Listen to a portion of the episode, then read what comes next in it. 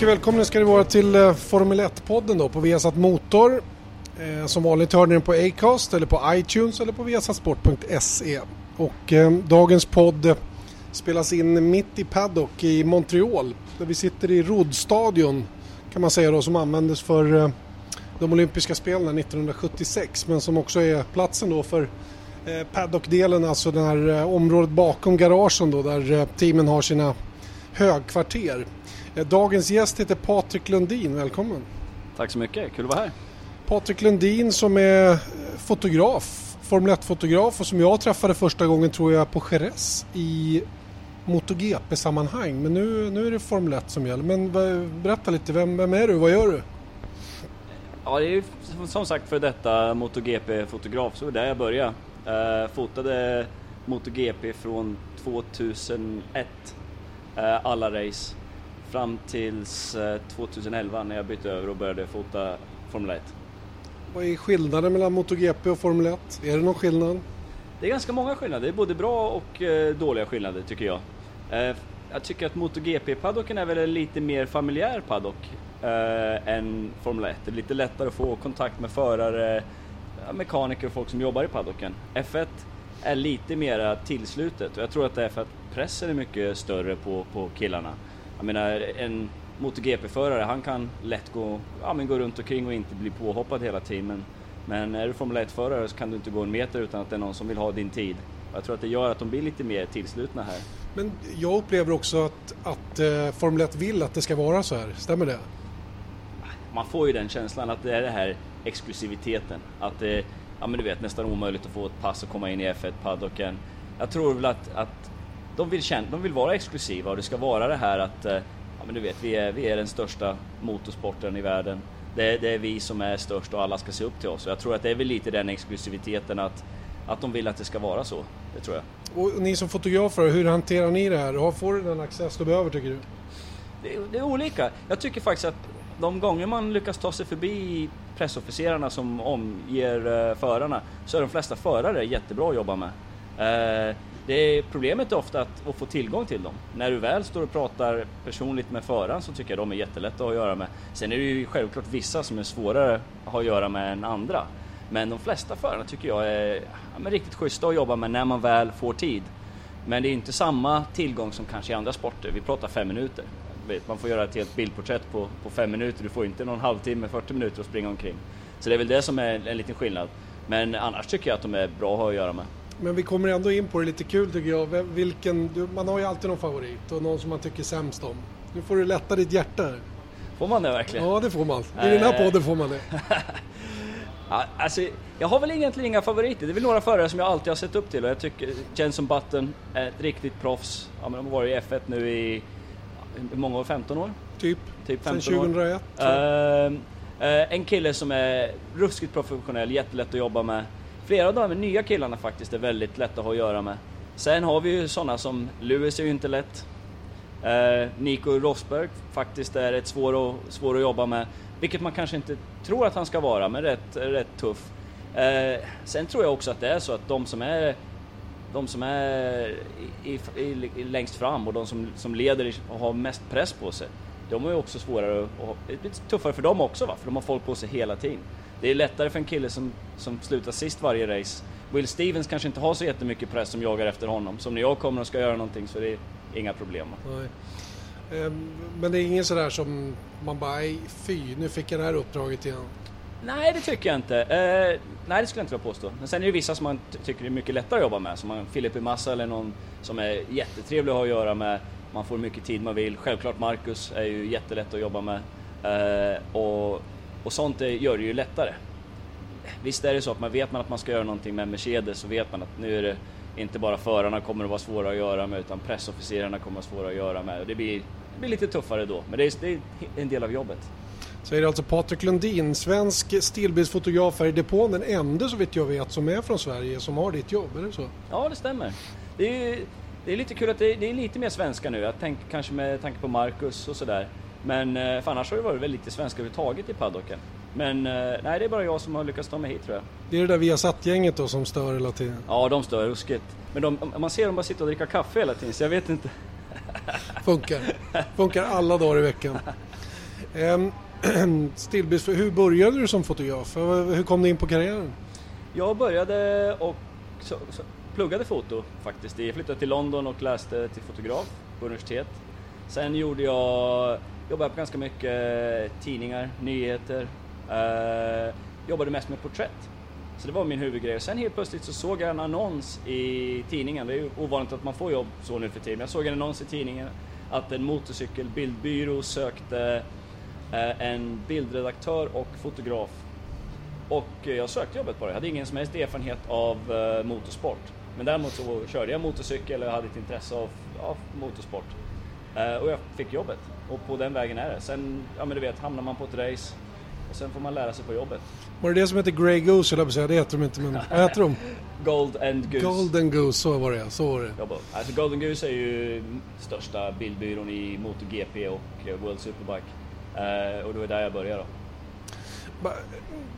Okej, okay, då när man är fotograf här, är, du är inte ensam direkt. Det är Nej. en miljard som springer runt. Alltså för mig som inte jobbar med det är ju helt galet att alla har en kund till sina bilder. Vad, liksom, hur, går, hur går det till? Vad... Alltså det, är, det är ju flera saker som är... Det är de, de jag jobbar åt som är Saturn Images har väldigt mycket eh, tidningar och eh, ja, nu är det webbsidor också runt om i världen. Och de är en av de äldsta motorsportbildbyråerna. Sen har du ju många fotografer som kanske bara jobbar åt ett team. Så de är här och bara jobbar åt bara det teamet. Då behöver inte de täcka de andra teamen. Eh, sen har vi, försöker vi ha variation, man är ju massa fotografer här men alla gör ju lite olika grejer. Va? Man försöker ju alltid hitta, det låter ju konstigt, du ser hur det ser ut på sidan på banan, det står 20 fotografer på samma ställe. Hur kan någon få en annorlunda bild? Mm. Och det är väl lite det som, man, som är svårigheten och det som är kul. Det man försöker göra är att försöka hitta de där annorlunda bilderna som kanske inte de andra fotograferna tar. Och det är väl det som gör att man, det är fortfarande kul att komma till samma bana år ut och år in. Man försöker alltid, ja men du vet, hitta något som man kanske inte hittade förra året. Hur är du då rent kreativt? Får du till det där tycker du? Eller? Jag har en jäkla tur med dem jag jobbar med. Att jag har en frihet som faktiskt väldigt få fotografer har i, i paddocken. Eh, och jag har frihet att gå och vara kreativ, vilket är helt fantastiskt. Det har väl tagit mig tio år i min karriär innan jag fick den friheten. Eh, och det är, riktigt, det är riktigt kul. Det innebär att även om jag går ut och fotar en en, en tidsträning. Men jag kommer tillbaka med 20 bilder så det är okej. Okay. Jag behöver inte ta hundratals med bilder på alla bilar utan jag kan gå och försöka vara väldigt kreativ. Och det är något som, ja men du vet, som man strävar efter, eller jag i alla fall som fotograf, och försöka ta de här lite annorlunda bilderna som inte alla tar. Eh, för att försöka ja, skapa atmosfär eller eller verkligen ja, men visa vart man är och det är det som jag tycker är intressant. Men får man rena beställningar? Alltså idag ska du göra det här och det här. Hur går liksom, har ni redaktionsmöten när ni sitter ner och delar ut uppdragen så att säga? Ja det har vi. Så vi har ju som till exempel, eh, vi jobbar åt eh, Mexiko i samband med att vi ska racea där i år för första gången. Så nu den här helgen måste vi ta bilder på alla förarna med mexikanska hattar till exempel. Ja men du vet, lycka så man kan, till, lycka till! ja, Lewis tror jag är på lördag. uh, får hoppas att innan kvalificeringen. Men, nej men, och, och visst sådana jobb kan, är ju lite kul, det, det är, du vet. Och det är beställningsjobb då, då måste ju allt planeras. Så, så vi sätter oss ner, vi är fem stycken i vanliga fall på banan. Då sätter vi oss ner och bestämmer vem som ska göra vilka jobb och delar upp dem så. Och det är samma med banan, man delar ju upp banan i, ja, i kurvor eller områden eller, eh, och bestämmer vem som ska vara, vara vad. Vad är roligast att göra då? Actionbilder eller rena sådana här photoshoots eller vad vi ska kalla det? Alltså jag tycker ju action är roligast. Om jag inte får göra en, ett uppställt porträtt. Om jag får göra en, en porträtt med en förare där jag har tid och, och, och liksom organisera det hur jag vill, då tycker jag det är jättekul för det är något som jag har bakgrund i. Men annars tycker jag det är roligast med action. Jag tycker inte det är så jättekul att jaga, jaga efter förarna här i paddocken när de ja, men du vet, springer fram och tillbaka och tittar på sina telefoner. Det är liksom inte därför man, det är inte de bilderna man är intresserad av. Så jag tycker det är roligast att vara ute på banan och försöka hitta de här lite annorlunda bilderna och, och ha tid att göra det. Och det, F1 är bra för det tycker jag. Vi har två en och en halv timmes tidsträningar på en fredag, vilket är en lyx. Det är mycket tid att kunna hitta de här bilderna då och det, och det är toppen. Då kommer man ju till frågan, den perfekta bilden, har du tagit den? Det gör man aldrig. man, jag säger alltid när folk frågar, ja men du vet hur, hur blir man F1-fotograf eller hur lär man sig det här? Och jag säger, man lär sig hela tiden. Alltså jag, jag tror aldrig jag har tagit en bild som jag är 100% nöjd med. Om jag är nöjd med den är jag nöjd med den i 30 sekunder, sen så hittar jag någonting fel. Och det är så man utvecklas tror jag. Jag tror aldrig jag har varit helt nöjd med ett jobb. Sen försöker man undvika att vara missnöjd. Det är ju en annan sak, att när det går åt skogen liksom. Och det försöker man undvika. Uh, perfekta bilden tror jag inte finns. Det... göra podcast är ju lite svårt när man pratar bilder för vi kan ju liksom inte visa bilderna men jag var ju till dina chefer till exempel på kontoret i, i Northampton om ja. till eh, och eh, de visade mig massa Ja, de hade en liten utställning med deras eh, roligaste så att säga, bilder som de har tagit. Då. Har du något speciellt minne sådär? Någon bild som var extremt annorlunda eller? Jag tror att det, det, det, man, det man kommer ihåg är oftast faktiskt de här eh, blixtögonblicken som, som man lyckas fånga. Eh, självklart är det så att vissa bilder man tar är man väldigt stolt över för att de var tekniskt svåra eller att det, man kanske aldrig har sett bilden förut. Eh, det händer ju någon, det händer ju någon gång kanske då och då att man lyckas hitta en bild på en F1-bana trots att du vet, fotografen har varit här i 20 år så lyckas man hitta en bild som ingen annan har tagit och det är kul. Jag tänker på bilder som jag verkligen kommer ihåg så är det Lorenzo kraschade i Kina och flög upp och ner från hojen. Då pratar vi MotoGP. Då pratar vi MotoGP. Mm. Den, det är väl en av de bilder som man kommer ihåg för att det var liksom verkligen fångade ögonblicket. Han hänger mitt uppe i luften och hojen rakt upp i luften. Eh, vad gäller F1 så är det oftast vädret som spelar in. Så det var ju riktigt skyfall till exempel. Man får riktigt skyfall till exempel i spa eller någonting.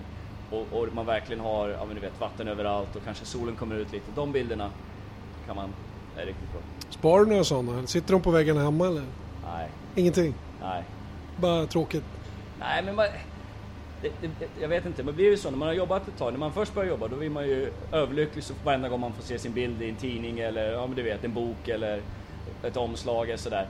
När man har jobbat, det är klart det är jättekul att se sina bilder användas men man, du vet jag läser inte tidningarna längre eller sparar dem och sådär. Man ser inte, inte, inte riktigt bilderna på samma sätt.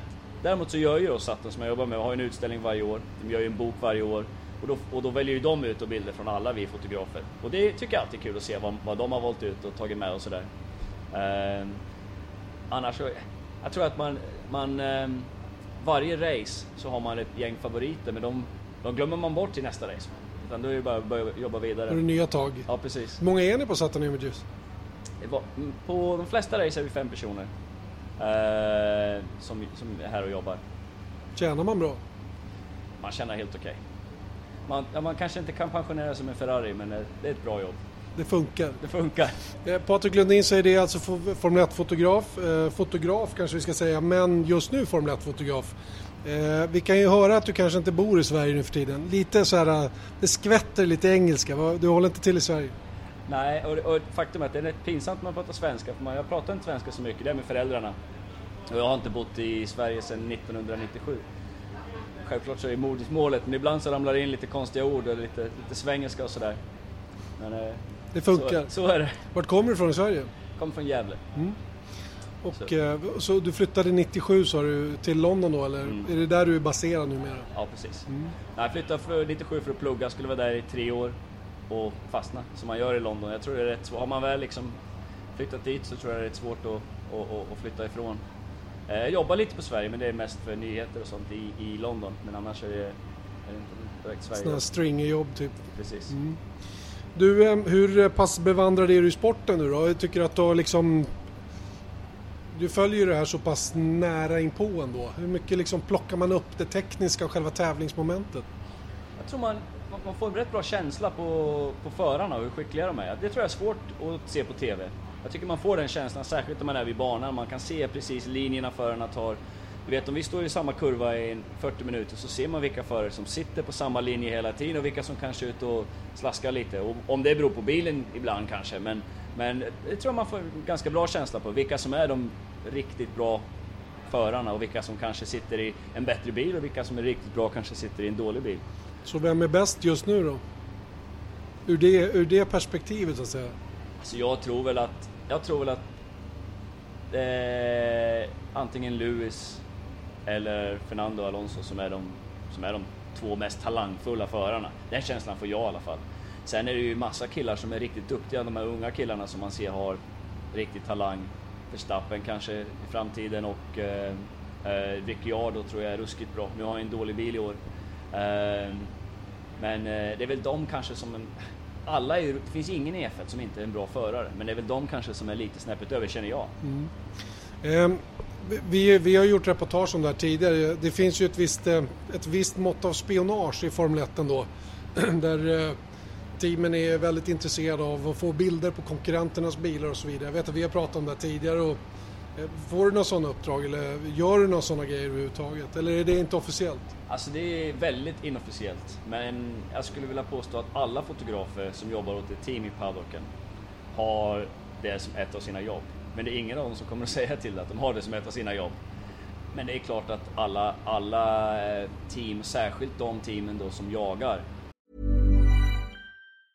If you thought the only way to get a more defined jawline with natural looking results was through surgery, think again. Juvederm Volux XC is a non surgical injectable gel filler that improves moderate to severe loss of jawline definition and can help you achieve natural looking results with little downtime. Even better, this improved definition lasts up to one year with optimal treatment. No maintenance required. Improve jawline definition for a smooth, sculpted look with Juvederm Volux XC. For important safety information and to find a licensed specialist, visit juvederm.com. That's J U V E D E R M.com. Not for people with severe allergic reactions, allergies to lidocaine, or the proteins used in Juvederm. Common side effects include injection site redness, swelling, pain, tenderness, firmness, lumps, bumps, bruising, discoloration, or itching. There's a risk of unintentional injection into a blood vessel, which can cause vision abnormalities, blindness, stroke, temporary scabs, or scarring. Talk to a licensed specialist to find out if it's right for you. vill veta vad är det de andra teamen gör. Det är ju så mycket i fuffens i Formel 1, det är så mycket bakom kulisserna som inte vi ser. Och alla team försöker ju hela tiden hitta det här lilla extra för att gå lite snabbare. Och ja, men du vet, böja på reglerna och sådär. Eh, så att självklart har jag aldrig gjort det. Men, Nej, eh, nej, nej, givetvis inte. givetvis inte. men, eh, nej, men det pågår. Nej men det är en stor del tror jag av, eh, av sporten och har alltid varit en stor del av sporten. Eh, ser, man ser ju i slutet på race så går ju mekanikerna runt från olika team och tittar på de andra teamens bilar och förarna själva går ju och tittar på de andra förarnas bilar. Det är, det, alla vill ju veta vad de andra gör, så är det ju. Har du haft några, sådana, alltså, några konkreta förslag? Att eh, gå och ta en bild på den och den eller? Det händer. Det hände. Tar du de bilderna eller säger du nej tack? Man kan man, nej men vi, självklart så måste, måste det ju ske lite, lite spionage i branschen, så är det ju. Sen är det ju, sen är det ju så att vi går, det går ju inte att ta alla bilder, för vi har ju inte tillgång till att gå in i garagen. Eh, så vi kan ju inte stå, vi kan ju bara ta det vi ser. Och det är ju samma som vem som helst som är i paddocken kan ta egentligen. Vi, har ju, vi kan ju inte gå in bakom kulisserna och börja ta små detaljer. Men det finns ju eh, historia, historier, jag vet att du pratade om det här förut. Eh, det var ju fotografer som har hittat grejer och berättat. Darren Heath, Darren Heath bland ja, annat. just det. Ha, eh, jag menar, det, är ju, det finns ju fotografer som har upptäckt saker och tagit kort på det och då Tredje ju, bromspedalen på Ja, McLaren-bilen. helt Ja, riktigt. Ja, men det, var ju, det var ju en häftig grej som, som man beskrev väldigt tydligt då. Det gjorde vi tror jag i Texas förra året. Och jag tycker det där fortfarande är ganska intressant med, med eh, ert yrke. För att ni har en...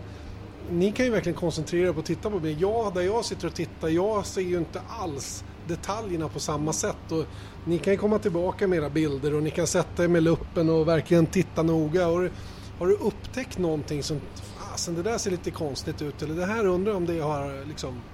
ibland, kan man, ibland ser man ju då, ja, om någonting är nytt ser man ju. Oftast, jag, jag har inte den tekniska kunskapen att veta vad all, alla grejer man ser gör. Men däremot så ser man ju grejer ibland och, och, och liksom, ja men du vet, tar en bild och så kommer man tillbaka, det där har jag aldrig sett förut. Och då kan man ju säga det till kontoret då, ja jag har sett det här, jag vet inte vad det är. Och ofta så, det finns ju folk som är kunniga som vet vad, vad saker och ting är. Eh, sen kan man ju se grejer ibland, ja men du vet ute på banan som kanske inte ni ser att saker och ting rör på sig lite mer än de kanske skulle göra än vad reglerna och förordningarna säger och sådana grejer kan vi se. Vingar ska ju vara rätt stabila, ibland ser man att de kanske fladdrar lite mer än vad de skulle vara. För att teamen då håller på och, och eh, ja, provar lite olika grejer. Sånt, sånt ser man ju. Skulle du vilja förkovra dig rent tekniskt så att du kunde liksom kombinera ditt fotograferande med lite mer analytisk eh, kunskap också? Jag tror att jag är mer, eh, mer konstnär än tekniker. Jag tycker, för mig är foto handlar om att ta, ta vackra bilder. Så jag är inte så jättetekniskt intresserad vad det, gäller, vad det gäller motorsport. Jag tycker mer om att liksom visa atmosfären där vi är och, och ja, men du vet, visa passionen bakom motorsport snarare än kanske den tekniska delen. Vi har ju killar som jobbar åt våran bildbyrå som är väldigt duktiga tekniska som kan titta på en bil och vet precis vad allting är direkt. Sommersfield heter han? Eh, som skriver åt oss. Ja. Ja, som jag menar fotografer Just som, som jobbar okej. åt oss vet Ja, ju också då, ja men vet mycket mer än vad jag vet tekniskt. Eh, och har mer ett intresse och mer, ja men du vet kunskap i det. För det är ju ändå rätt, eh, det är så väldigt tekniska grejer. Vet man inte vad man tittar på så ja, vet man inte heller vad man ska fota. Va? Du, Formel 1 eh, går igenom en, eh, vad ska vi kalla en skärseld just nu. Det är svårt med ekonomin och eh, ja, teamen, i alla fall halva depån utav team har svårt att få svarta siffror på sina, sina balansräkningar och det, det, är jobbigt rent allmänt och det har ju dragit in sporten i en slags ett, en negativ spiral. Hur upplever du Formel 1 just nu rent showmässigt? Är den så dålig som, som det vill göras gällande av många? Nej, det tycker jag inte. Jag tycker vi, tycker vi har haft ganska bra race både i, i, i, år och förra året. Och jag tycker att den här rivaliteten mellan Lewis och Nico är ju riktigt kul. Särskilt i och med att, jag menar, ni vet, nu, Lewis visar ju alla sina känslor, han håller ju inte igen någonting va? och det är ju, det är ju roligt. Uh, jag, jag, tycker sjön, jag tycker sjön fortfarande är bra. Däremot så märks det ju att, att svångremmen har dragits åt och det märks ju hela paddocken. Alla skär ju ner. Jag menar, det är ju inte bara teamen som får skära ner, det är ju bildbyråer skär ner och men du vet, hela paddocken tycker jag det känns att, att ja, pengarna som var här kanske inte är här något längre och sponsorerna kanske har försvunnit lite. Sen tycker väl jag det enda negativa jag känner är ju, är ju med nya motorerna att de, ja, de låter inte riktigt lika mm. häftigt. Och, och det kanske låter töntigt men det är en del av motorsport tycker jag. Att när man, ni vet, när man har 20 bilar som startar på griden så ska det höras. Det ska kännas i, du vet, i kroppen och det gör det inte längre och det tycker jag är synd.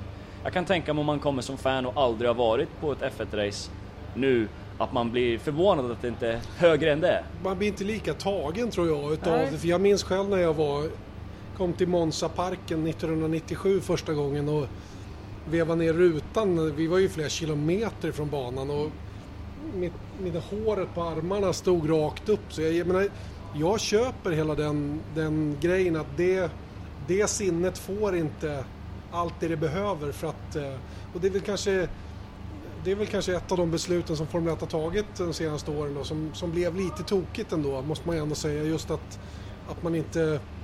Ja, den delen av showen har försvunnit då. Men, men eh, upplever du att det är mindre med folk, att det har liksom lugnat ner sig?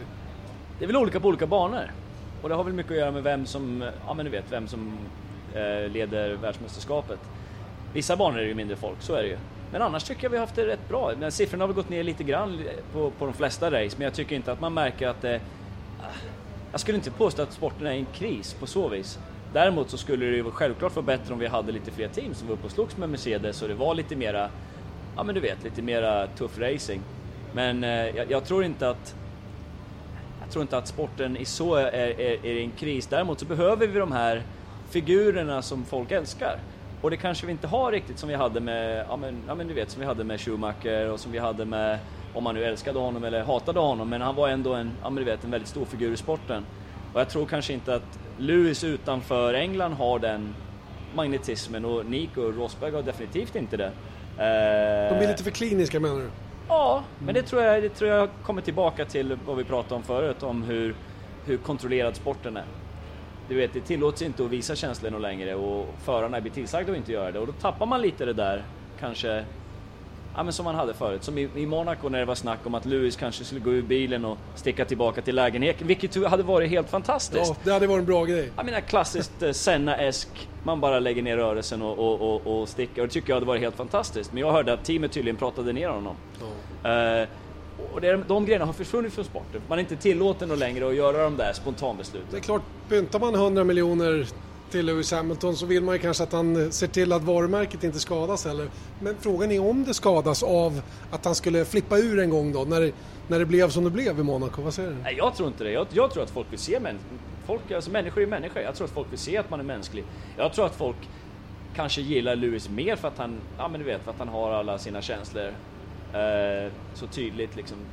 Och, och medan man tittar på vissa av de andra förarna så ja, kanske man inte ser det riktigt. Eh, sen, sen förstår man ju självklart, precis som du säger, att Mercedes kan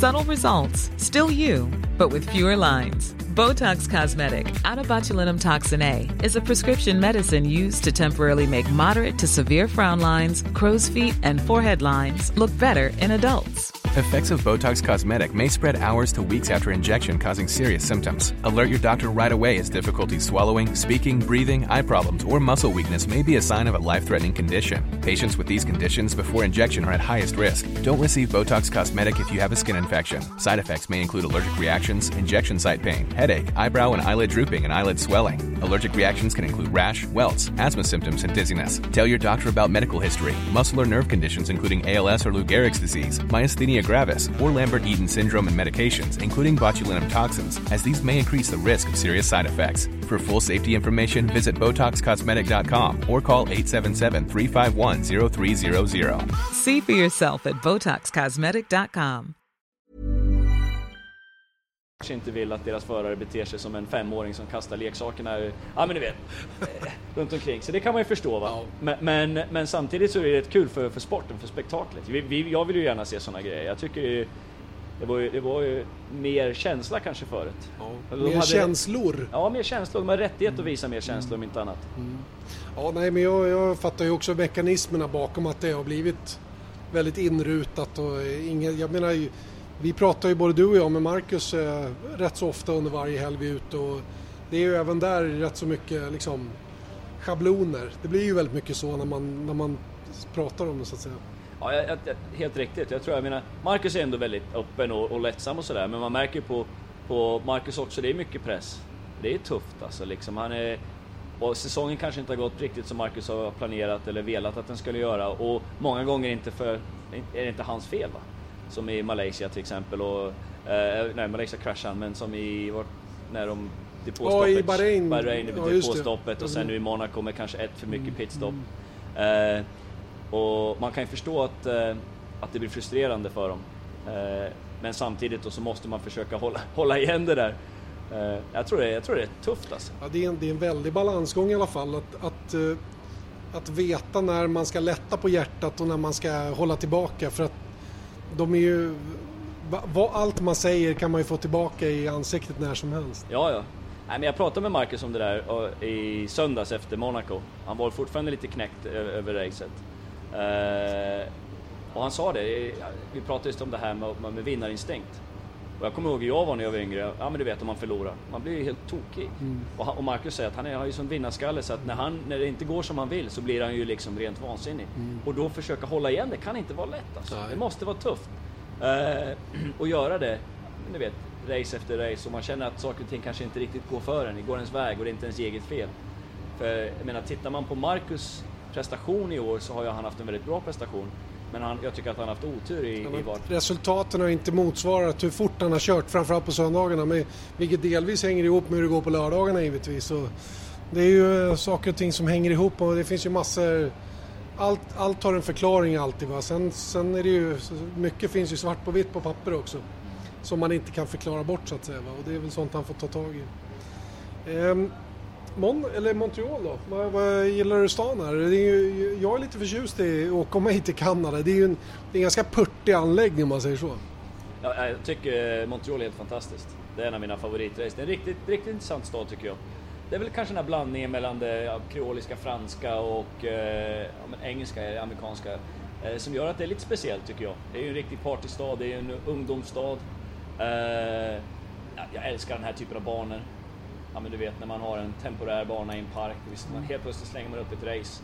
Det tycker jag är schysst. Det är lite Eh, old school här. Ja, men det är det. Det är lite känsla. Det, är ju lite, det påminner mycket om Melbourne givetvis. eh, eh, Men också lite som Monza. Nu har vi inte samma historia och känsla kanske som Monza, men den här karaktären att man som fotograf, när man går längs med banan här så går man längs med, med vattnet och strö, strömmar precis bredvid en och man är liksom, ja men det är rätt, det är rätt häftigt tycker jag. Det är ett coolt ställe att komma till.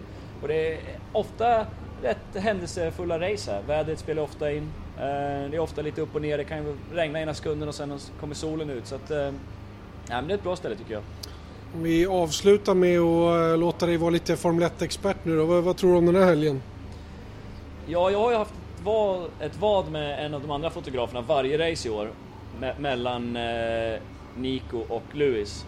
Och det hade väl gått bra då fram till de två se senaste racen, så nu är jag lite missnöjd med, med, med Lewis. Så du är på Lewis-sidan alltså? Alltså jag eh, är på Lewis sidan. Eh, jag tror att han är snabbare än Nico helt enkelt. Eh, sen, sen eh, och, och att i slutändan kommer att vinna. Jag tror det här racet skulle jag vilja säga Lewis, eh, Vettel och Nico skulle vara min gissning. De tre. Topp tre. Jag tror att, jag tror att Ferrari har bra, kommer att ha bra uppdateringar här vad jag, vad jag har hört ryktena kring i paddocken. De ser rätt nöjda ut tycker jag. Eh, och jag tror att Sebastian har varit, jag tycker han är helt fantastisk mm. i Ferrari i år. Helt ute över mina förväntningar på vad, vad de skulle kunna göra och vad han skulle kunna göra i den bilen. Jag tror att han kan ta Nico, Nico här, men jag tror att Lewis kommer att vinna. Det, det här är rätt kul med Sebastian Vettel. Jag menar, se på honom förra året och se på hur han kör i år. Så, eh, så är, det visar ju rätt mycket hur viktigt det är för en förare att få saker och ting som man själv vill ha dem.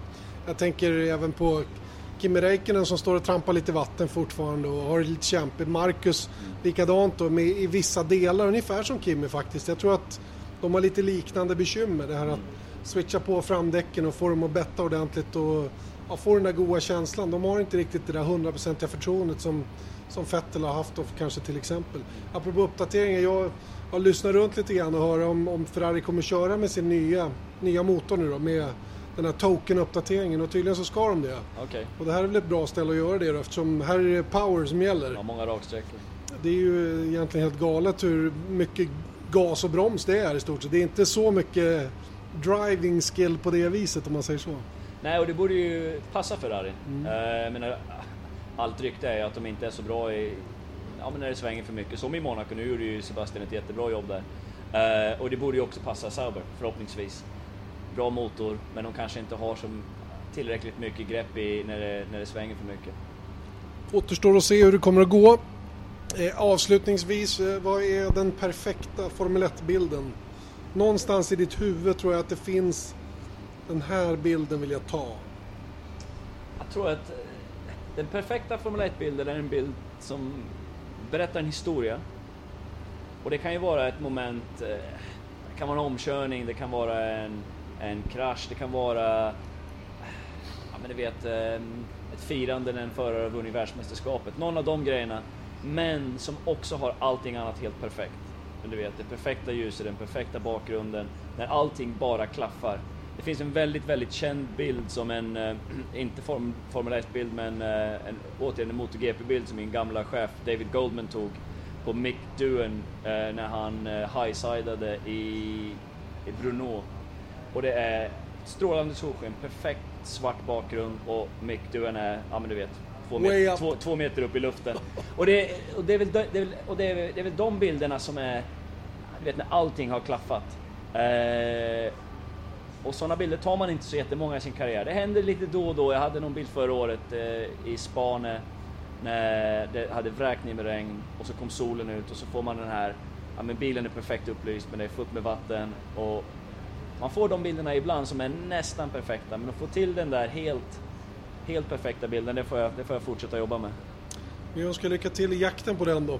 Tack snälla Patrik Lundin, Formel 1-fotograf, stillbildsfotograf ska jag säga då här i depån som är faktiskt den enda svensken då som har detta exklusiva yrke får vi väl ändå kalla det då. Eh, lycka till som sagt med jakten på eh, den perfekta bilden så hörs vi framöver. Tack så mycket.